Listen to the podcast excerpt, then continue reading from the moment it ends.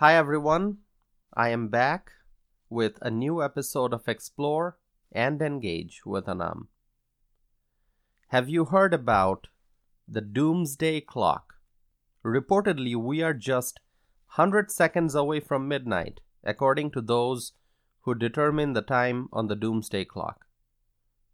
So, regardless of what time of the day it is right now, where you are, if it's noon, if it's 5 p.m., if it's 8 o'clock in the morning, if it's lunchtime, dinner time, whatever the time of the day it is right now, whichever time zone you are in right now, wherever you are right now, it is still 100 seconds away from midnight.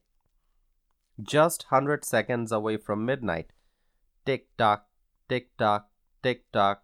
It's 100 seconds. What can I say, friends? I am only reporting to you what I have heard, what I have read in the news. The doomsday clock. Sounds scary, right? It is. I mean, that clock determines how far we are from doomsday, which would occur apparently when the clock strikes midnight. If you want to ask me what the doomsday clock is, I don't know what to say. I'll tell you, just go on the internet and search for it. Look it up on the internet. There are tons and tons of news reports and articles on this famous clock, the great clock that determines where we stand as human civilization, how far we are from doom, how many minutes or seconds away we are from midnight. If you believe what the clock says, or what the people behind determining the time on the clock say, then we are in big trouble. We're 100 seconds away from midnight, according to the doomsday clock.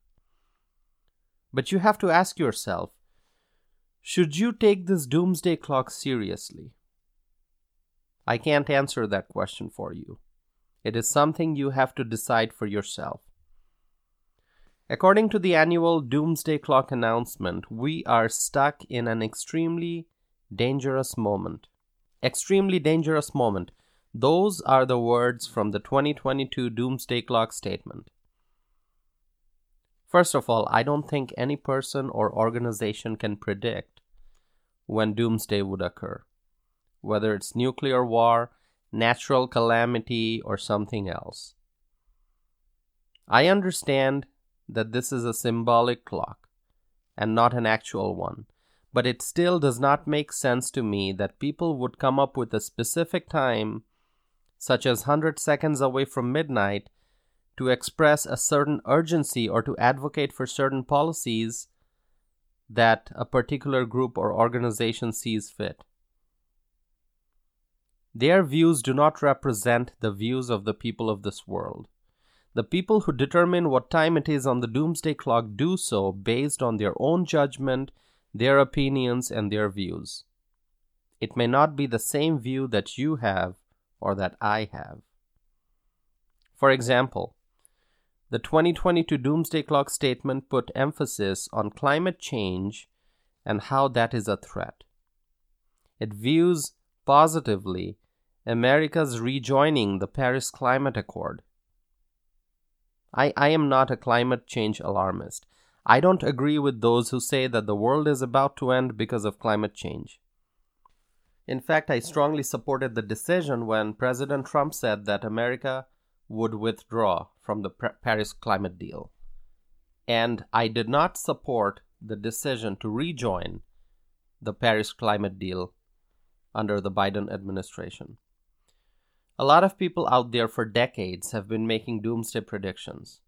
But here we are, still living and breathing. No apocalypse has happened. There have been periods of various crises, economic problems, public health problems, environmental disasters, and others. But we continue to overcome all the challenges and move forward. We have not experienced a doomsday, but there still continues to be fear among people. Some say that the polar ice will melt, that there will be more tornadoes and wildfires, that climate change will lead to doomsday. Let me tell you, friends, what I believe. I believe that nature has various faces, from the calm sea and the beautiful breeze to volcanoes and tsunamis, from the bright sunny days to freezing temperatures. We cannot control nature, we must learn to adapt. But here is something which I believe is a real threat to human civilization, and that is abortion. Abortion leads to the death of many children here in the United States and in many other places around the world. Abortion leads to the death of the unborn. Abortion ends life. The fact that abortion continues to take place is a real threat to human civilization. If we want to have a healthy planet, a safe planet, and a beautiful world, then we must protect life, including the life of the unborn child. Abortion, I believe, is against nature. The other big threat that I see in the world right now is the threat to people's freedom. This is something I have talked about previously. I have also written about it. With the outbreak of COVID 19, we have seen government entities starting to take away people's freedom in the form of mandates mass mandates, vaccine mandates, vaccine passports, and so on. These mandates threaten people's freedom. And if freedom continues to be taken away, then let me ask you what will be left in this world? Following the outbreak of COVID 19, we saw government entities in the United States and in other countries shut down businesses. That led to the slowing down of the economy in America as well as in other parts of the world. And because we live in a world where international trade and tra- travel happens every hour, the world suffered from the shutdowns. Not only were hardworking people forced to halt all productive activities, we saw the chain reaction in the form of supply chain problems, widespread financial issues, the suffering of families and children, and much more. Talking about children, schools were shut down, which resulted in pain and suffering for many students. Even to this day, many schools are not open for in person classes, but are offering remote learning. And we know that remote learning cannot provide what in person classes can. Shutting down of schools and a move to virtual learning are adversely affecting the physical and mental health of children. And children are the future.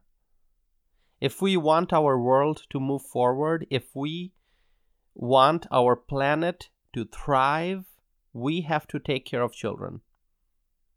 Failure to do so would be a threat to our future. Senior citizens also have suffered greatly, and they continue to suffer because of COVID related isolation and loneliness. If we want to talk about doomsday and how our planet faces threats, then we should discuss how people are suffering because of all these COVID mandates. If we want life on Earth to continue, we need to talk about how we must stop abortion and how we can protect the life of the unborn children. We need to talk about how we must ensure that people remain free and can make their own healthcare decisions without any coercion from government. We need to talk about how we must ensure that children have a stable learning environment, a decent social life, and they can grow up to be strong and productive individuals. Climate change is what we keep hearing over and over again. The climate has always been changing for thousands of years and more, and it will keep changing. Climate change is not a threat. We will adapt. Human beings are products of nature. We will adapt to any changes. The world will not end because of climate change, but the world will end if abortion continues there's a hashtag, um, hashtag turn back the clock with regard to the doomsday clock. Well, you can't really turn back the clock because time does not run in reverse. And I know it's just a hashtag, so it really does not have to make sense. The real purpose of this hashtag, I believe, is to go trending on social media so it receives more clicks. That's just my guess. But the reason I object to using this hashtag is because it is being promoted by a group that claims to focus on science. Scientists should know that you can't turn back the clock, right? Based on what we know so far about science, you can't turn back time. So, anyway, I spent an entire episode on this doomsday clock, but what my message really is is that it does not matter what the doomsday clock says. Are we 100 seconds away from midnight? I don't know.